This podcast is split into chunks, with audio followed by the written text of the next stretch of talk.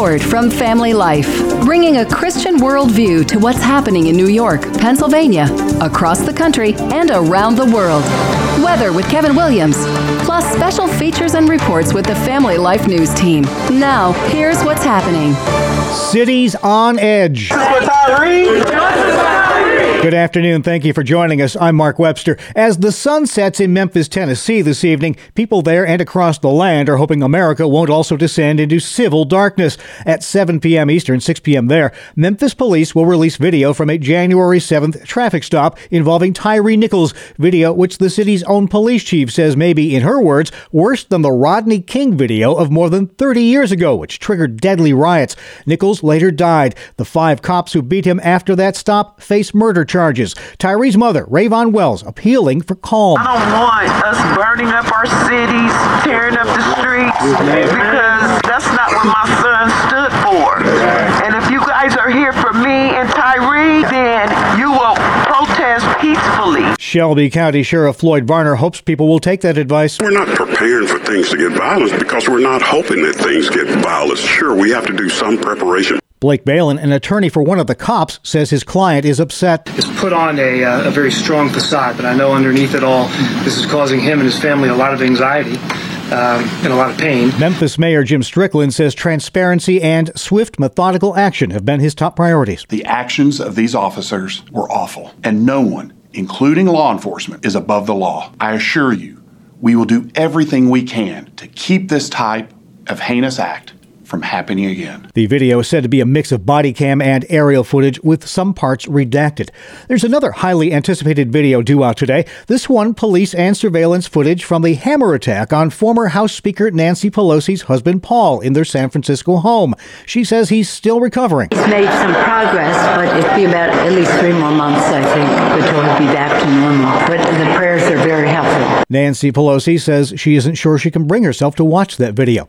Just how is the American economy really doing? To hear President Biden tell it, great, thanks to him. Over the past six months, inflation has gone down every month, and God willing, will continue to do that. Manufacturing jobs continue to go up stronger than any time in the last 40 years. And I don't think it's unfair to say that this is all evidence that the Biden economic plan, because y'all, is actually working. But Arkansas Republican Rep. French Hill tells Fox News Biden must be talking about some other economy. He is completely out of touch uh, with what's going on in the real economy. His inflation brought about by extraordinary amounts of spending, not only from the pandemic, but in his administration the last two years. Former Chrysler and Home Depot CEO Bob Nardelli tells Fox Biden's making a lot of dubious claims about his economic successes. He says Biden's ill advised energy policies in particular have actually hurt, not helped, American business. We were energy independent, and he surrendered our position.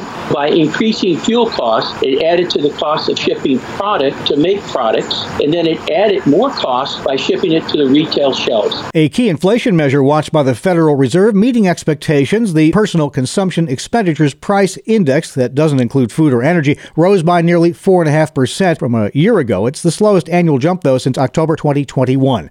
Well, Biden and other current and former top federal execs have been told by the National Archives go double check your closets, your garages, etc., for classified documents. That goes back six administrations. FBI Director Christopher Wray says recent discoveries clearly show there's an issue. People need to be uh, conscious of the rules regarding classified information and appropriate handling of them. Former National Security Advisor John Bolton says some changes are in order. The transition out process for presidents and vice presidents is obviously flawed. Arkansas Senator Tom Cotton says perhaps the biggest problem is the Department of Justice's double standard when it comes to dealing with wayward classified docs. Donald Trump had his personal residence in Mar-a-Lago raided. Mike Pence had FBI agents showing up at his home within hours of notifying the government. When Joe Biden discovered classified documents, the FBI cooperated cordially with his personal attorneys, allowed those attorneys without security clearances to review them. Cotton says the Biden administration stonewalling Congress from being able to see what exactly was in the documents found at President Biden's home and in a D.C. office.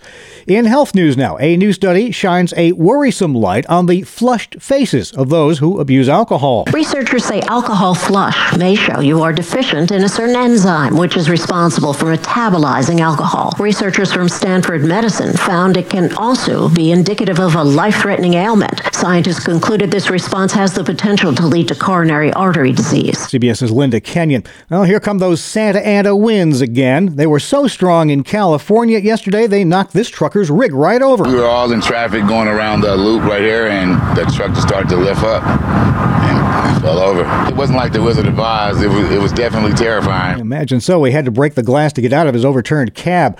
This is International Holocaust Remembrance Day. Speaking to the European Parliament, President Itzhak Herzog said the world did not do enough to stop the Holocaust that killed six million Jews during World War II and is not doing enough to stop anti Semitism today. He said the world must not stand by and must fight it at all costs. CBS's Linda Gradstein.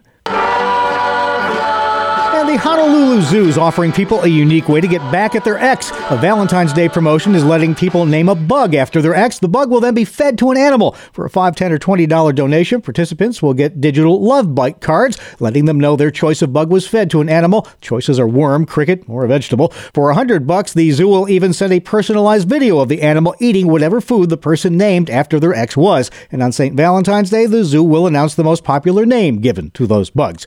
Those hopeless romantics. Still to come on the Noon Report, a somber day in Syracuse, disbelief at a child fatality in Rochester, and the latest on a pro lifer's Pennsylvania trial. Kevin Williams also has a wintry weather forecast coming our way in just a few minutes. But first, here's a check of the stories making news where you live in New York and Pennsylvania. Indeed, a somber day in Syracuse. A funeral service began last hour at the Tucker Missionary Baptist Church in Syracuse for 11 year old Brexy Torres Ortiz, fatally struck by stray gunfire during a shooting near her home as she walked from a neighborhood store with a gallon of milk for her family. She was young, beautiful, intelligent. Mm-hmm. She could have been someone. She was going to be somebody.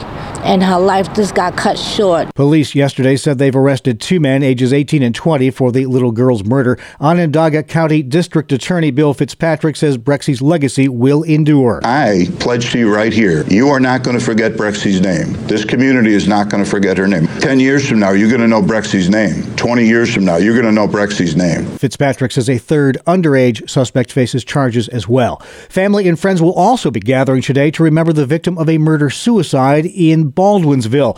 Calling hours for 14 year old Ava Wood happening from 5 to 9 p.m. at Word of Life Assembly of God on East Oneida Street in Baldwinsville. Her funeral will take place at that church tomorrow at 10. Police say Wood was killed by her father, 51 year old Christopher Wood, at a home on Triangle Place last week. Christopher Wood then took his own life.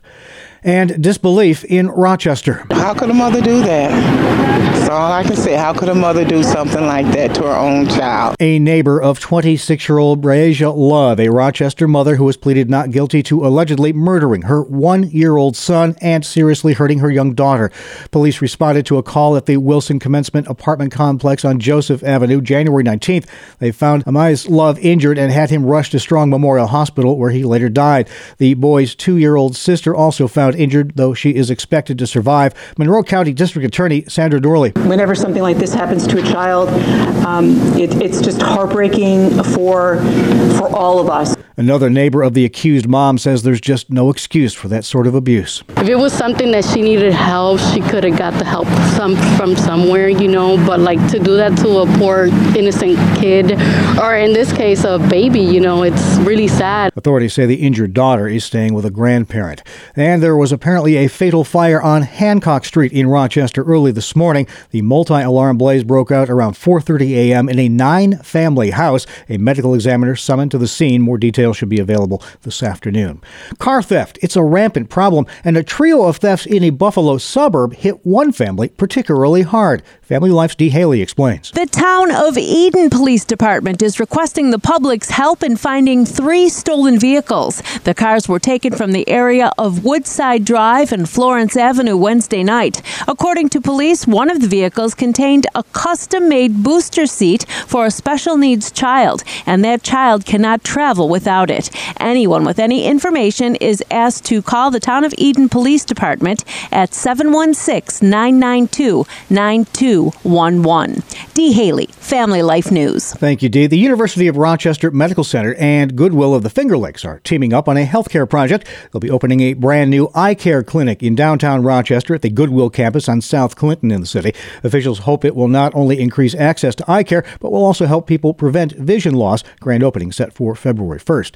And New York SUNY schools are expanding healthcare programs to address the shortage of nurses at hospitals, nursing homes, and schools health industry expert Gary Fitzgerald. We certainly had a shortage in upstate New York pre pandemic, but uh, during the pandemic, for a lot of reasons burnout, vaccine mandates, reaching retirement age, the worker shortage in hospitals and nursing homes has just gotten a lot worse. Governor Hochul says she wants to grow the healthcare workforce by 20% over the next five years. 11 of New York's 64 SUNY schools are each getting a quarter million dollars to train more nurses. The quality of education of any state is a key indicator of economic, social, and cultural success. And New York and Pennsylvania have made the top 10. More from Family Life's Jeremy Miller. College scholarship resource Scholaroo released report that revealed the best and worst school systems based on school quality and student success and safety. Student success was measured by test scores and graduation rates, while school quality accounts for the level of resources available. Student safety includes security measures to ensure students feel safe at school. With those criteria, New York had the sixth best public school system, while Pennsylvania landed in ninth place. Jeremy Miller, Family Life News. Thanks, Jeremy. A pro life activist in Pennsylvania facing over a decade behind bars for shoving a Planned Parenthood worker who was shouting obscenities at his son. 49 year old Mark Houck arrested last fall by armed FBI agents at his home outside of Philadelphia. We've seen this kind of heavy handed thing with the federal government recently against pro lifers, not only there in uh, Mark Houck's case, but in other cases as well, uh, using the heavy hand of the law to try to silence uh, pro life uh, sidewalk counselors and try to make them of fear mm. at the long arm of the law. Michael Geer with the Pennsylvania Family Institute. The U.S. Justice Department took up the case even though local prosecutors had dismissed it. Northeast PA residents and officials are continuing efforts to bring passenger rail service back to the region. Here's more from Family Life's Terry Diener. Kyle Kuzma, the executive director of the Scranton Rail Restoration Commission, says the next few weeks could be a crucial moment for the effort. That's when officials will put in a proposal to the Federal Railroad Administration to restore the Lackawanna cutoff. The administration put out a request for nearly 40 new passenger rail corridors back in December. The deadline for submission is March 20th. Kuzma's group has been gathering signatures on a petition that will go along with that submission. Meanwhile, Amtrak has targeted Scranton as an area where it could expand. Terry Diener, Family Life News. Thanks, Terry. A couple of quick sports notes. A Steelers defensive assistant and linebackers coach reportedly doing more interviews for various jobs with other teams. NFL reporter Aaron Wilson says Brian Flores interviewed with the Vikings for their open defensive coordinator spot yesterday. He previously interviewed for the Browns open position and met with the Arizona Cardinals for their head coaching vacancy. The near fatal injury and recovery of Buffalo Bills safety Damar Hamlin has, of course, been big news in Western New York, but it's been a big deal in Cincinnati as well. Yesterday, in fact, the medical team there that helped give Hamlin life saving treatment on the field was honored by Cincy's mayor with the key to the city. It's a true honor to present on behalf of the city of Cincinnati, on behalf of a grateful city, to you and your team this key to the city. Congratulations. Thank you very much. Well deserved honor there. And the Buffalo Sabres, yeah, they did it again. Randy has that and a whole lot more as he checks sports. Good afternoon. I'm Randy Snavely. Mark, it was a big win for the Knicks in Boston last night as New York took down the top team in the East in overtime, 120 to 117. Julius Randle finished with a game high 37 points. Jalen Brunson had 29. The Nets were not as fortunate. Despite a 40 point effort from Kyrie Irving, Brooklyn fell to the Pistons with the win, the first in five years for Detroit in Brooklyn. The Pistons snapped a seven game losing streak to the Nets, 130 122 the final. Charlotte, Cleveland, Dallas, and the Clippers, your other winners. On the ice in Winnipeg, make it five in a row for Buffalo. The Sabres got a goal and an assist from Tage Thompson and won this one 3 to 2. Also lighting the lamp for the Sabres, Owen Power and Victor Olofsson. Tony DeAngelo scored with under 90 seconds to play in regulation to send the Flyers into overtime against Minnesota, but it was the Wild who scored in the extra period to win it 3 to 2. The Penguins went to a shootout against the Caps, but Nicklas Backstrom won it for Washington, scoring in the third round. Detroit, Tampa Bay, Nashville, Arizona, Chicago, and Anaheim also skated to wins. Former Buffalo Bills quarterback Frank Reich has another head coaching job in the NFL. Carolina hired him, and methinks the Indianapolis Colts are going to regret firing him last season. By the way, Reich threw the very first touchdown pass in Panthers history back in 1995. And of course, a trip to the Super Bowl going to be on the line on Sunday as the 49ers take on the Eagles. And there will be a repeat of last year's AFC title game with Cincinnati facing Kansas City. That is a look at sports. Still to come on the Noon Report, what's not to like about the Equality Amendment, and a closer look at a high profile trial of a pro lifer in Philadelphia. Our Bob Price unleashes Christian watchdogs Jason McGuire and Michael Geer on the issues of the day in Albany and Harrisburg on Capital Connection. Next. Welcome to Breakpoint, a daily look at an ever changing culture through the lens of unchanging truth. For the Colson Center, I'm John Stonestreet. Back in September, the first prize at the annual Colorado State Fair art competition went to a submission that was entitled Teatre d'Opera Spéciale, or something like that. The painting was submitted by Jason Miller and depicted an ornate stage and costume performers washed in beautiful golden light. Miller, however, didn't paint the image. What he did was type in a few prompts on a search bar and an artificially intelligent art generator program did the rest.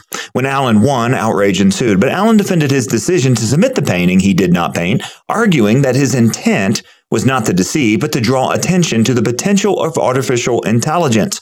I won, Allen said, and I didn't break any rules. This is just another example of how artificial intelligence is raising questions about the nature and purpose of things and how all of it relates to our humanity. What is art in a world where artificial intelligence not only can replicate any image, but can produce original images with superior skill and precision? Art is a way of expressing meaning. That's why it's always been a uniquely human activity. After all, only humans seek meaning out of life rather than just survival like the rest of the animals. And in addition to the beauty and skill involved in creating art, we tend to value the pursuit of meaning that we see in the creative work of others. Even abstract art reflects the kind of meaning seeking creatures that we are.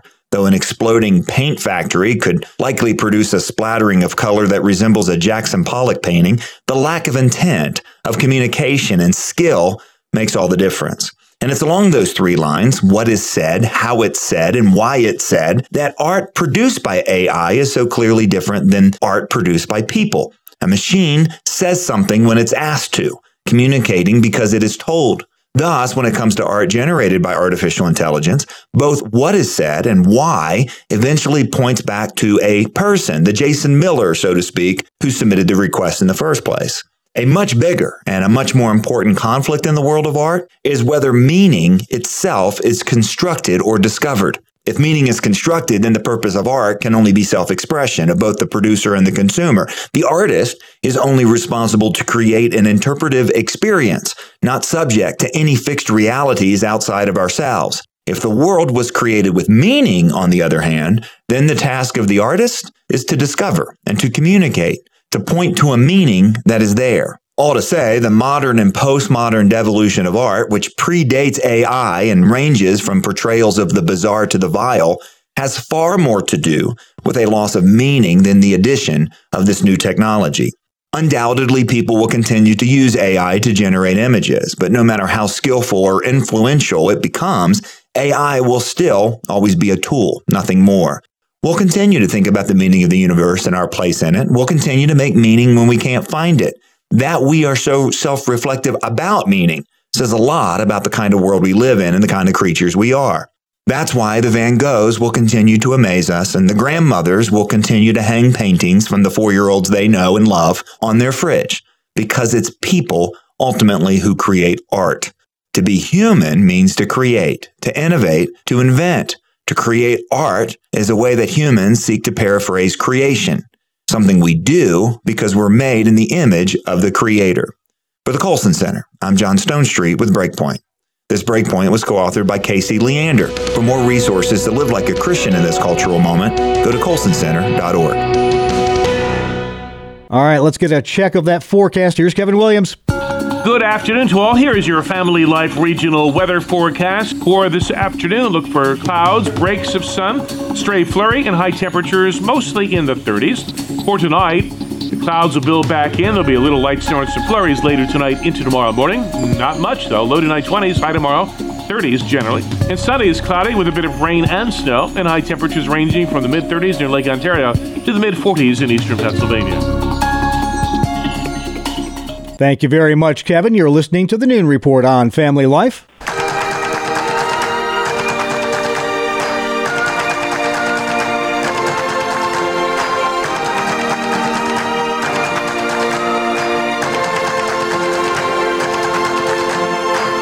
And welcome back to another edition of Capital Connection. Fridays during the noon report, we give you, the listener, direct connection to what's happening in Albany and Harrisburg with the experts on the issues.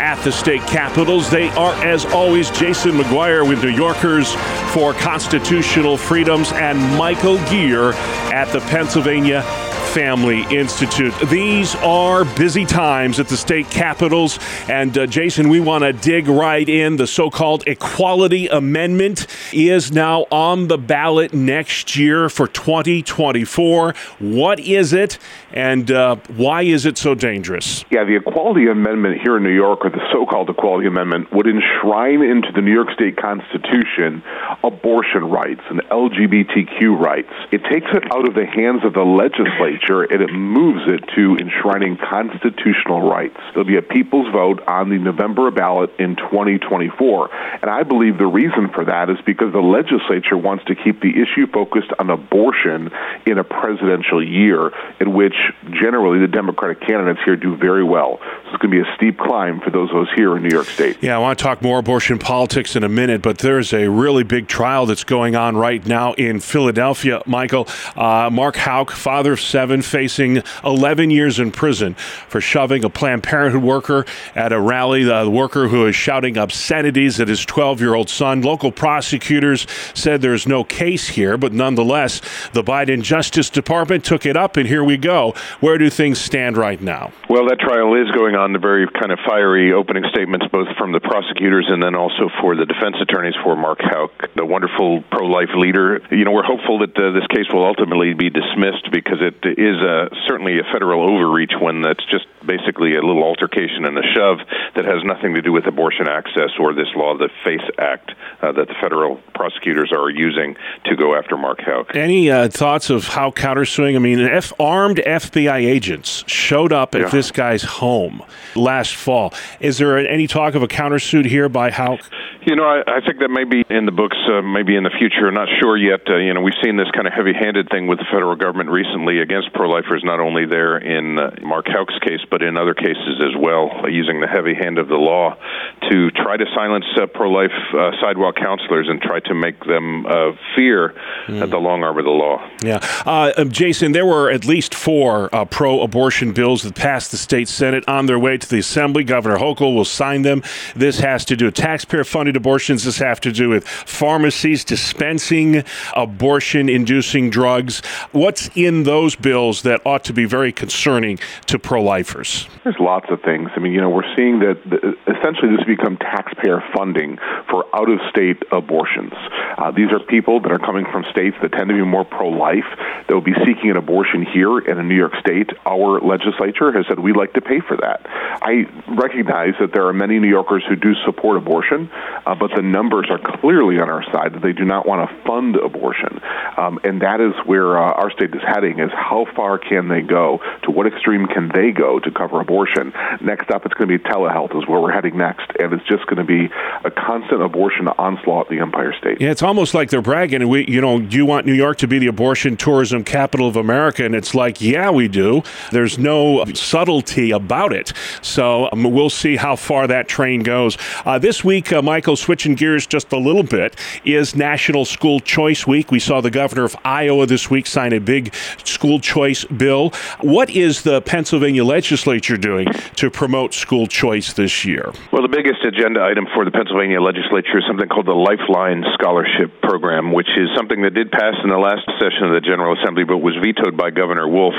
The hopefulness uh, this time around is that uh, Josh Shapiro, now our new governor, when he was running for that office, spoke somewhat favorably towards the notion of school choice and specifically these Lifeline scholarships, which would provide a voucher or a grant to students in Pennsylvania who are attending the worst performing school districts. Yeah, there's a story about a school district in Montgomery County that's going to get the dander up of a lot of our listeners. We'll get to that in a minute, Michael. But first, Jason, while we're talking about sanctity of human life, uh, there is another concerted effort underway in Albany this term to legalize physician assisted suicide. Why, in your opinion, is this bad medicine?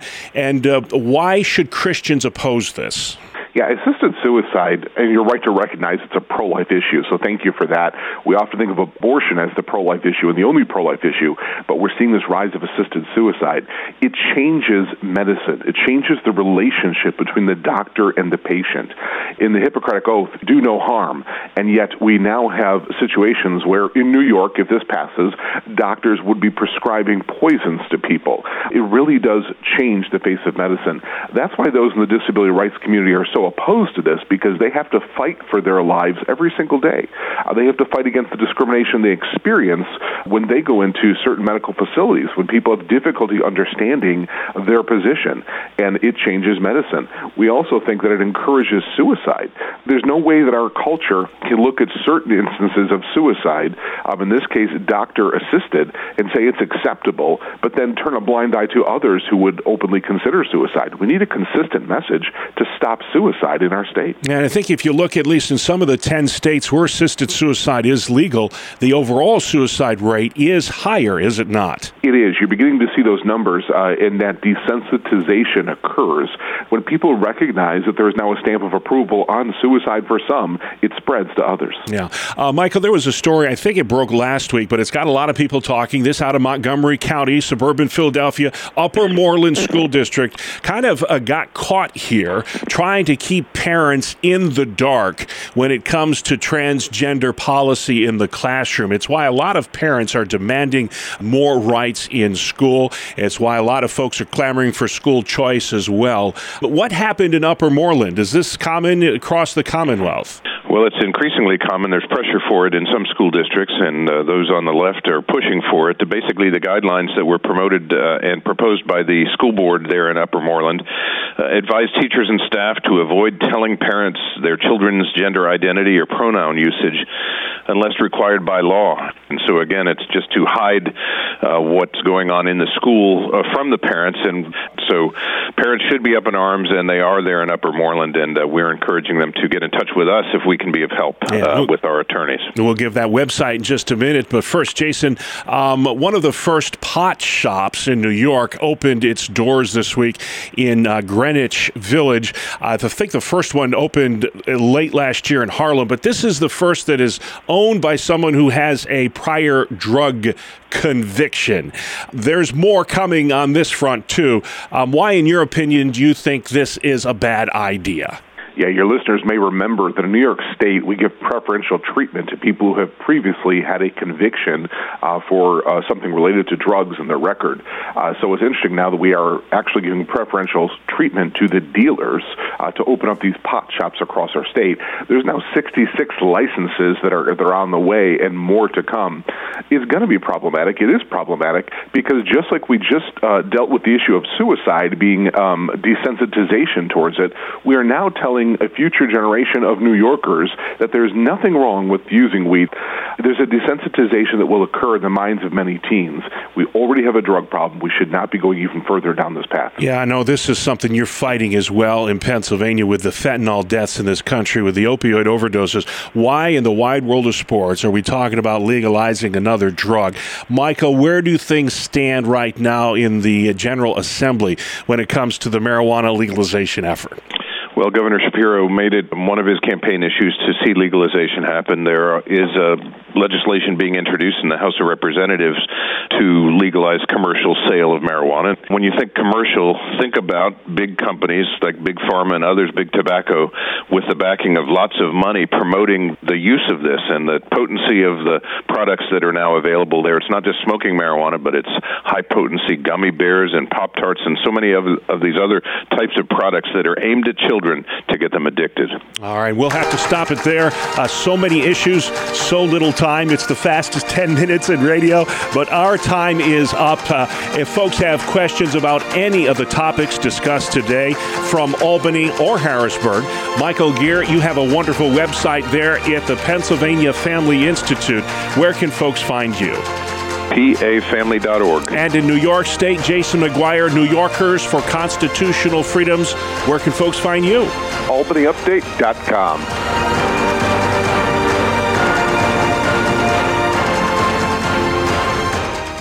Capital Connection airs Fridays during the noon report or online anytime at familylife.org. Just ahead, some properties come with a nice long driveway, but this place, it comes with one long enough to land a plane. Seriously. Come fly with me, let's fly, let's fly away. Well, good afternoon to all. Here is your Family Life regional weather forecast as we head into the weekend. The main national weather story will be bitterly cold air surging into the heartland, where winter has been raging of late. Blizzard conditions today in parts of the Dakotas. But in our area, just a seasonable, reasonable brand of chill, a touch of snow and rain, and no big ticket winter weather items foreseen, at least for now. For this afternoon, look for clouds, breaks of sun, stray flurry, and high temperatures mostly in the 30s. For tonight, the clouds will build back in. There'll be a little light snow and some flurries later tonight into tomorrow morning. Not much, though. Low tonight 20s, high tomorrow 30s generally. And Sunday is cloudy with a bit of rain and snow, and high temperatures ranging from the mid 30s near Lake Ontario to the mid 40s in eastern Pennsylvania. All right, thank you very much, Kevin Williams. Finally at noon. What's better than having your own airplane? Why, having your own airport, of course. Family Life's Brian Query tells us there's one for sale in Pennsylvania. A property listed for sale in Juniata County, Pennsylvania has some pretty impressive amenities, but the biggest is that it includes your own private airplane runway and vineyard. The 24 acre property in Mifflintown is listed for just under $4 million, and besides the three bedrooms, three bathrooms, and 12,000 square feet, you can take off from your own lit and paved private runway and 13 airplane hangars.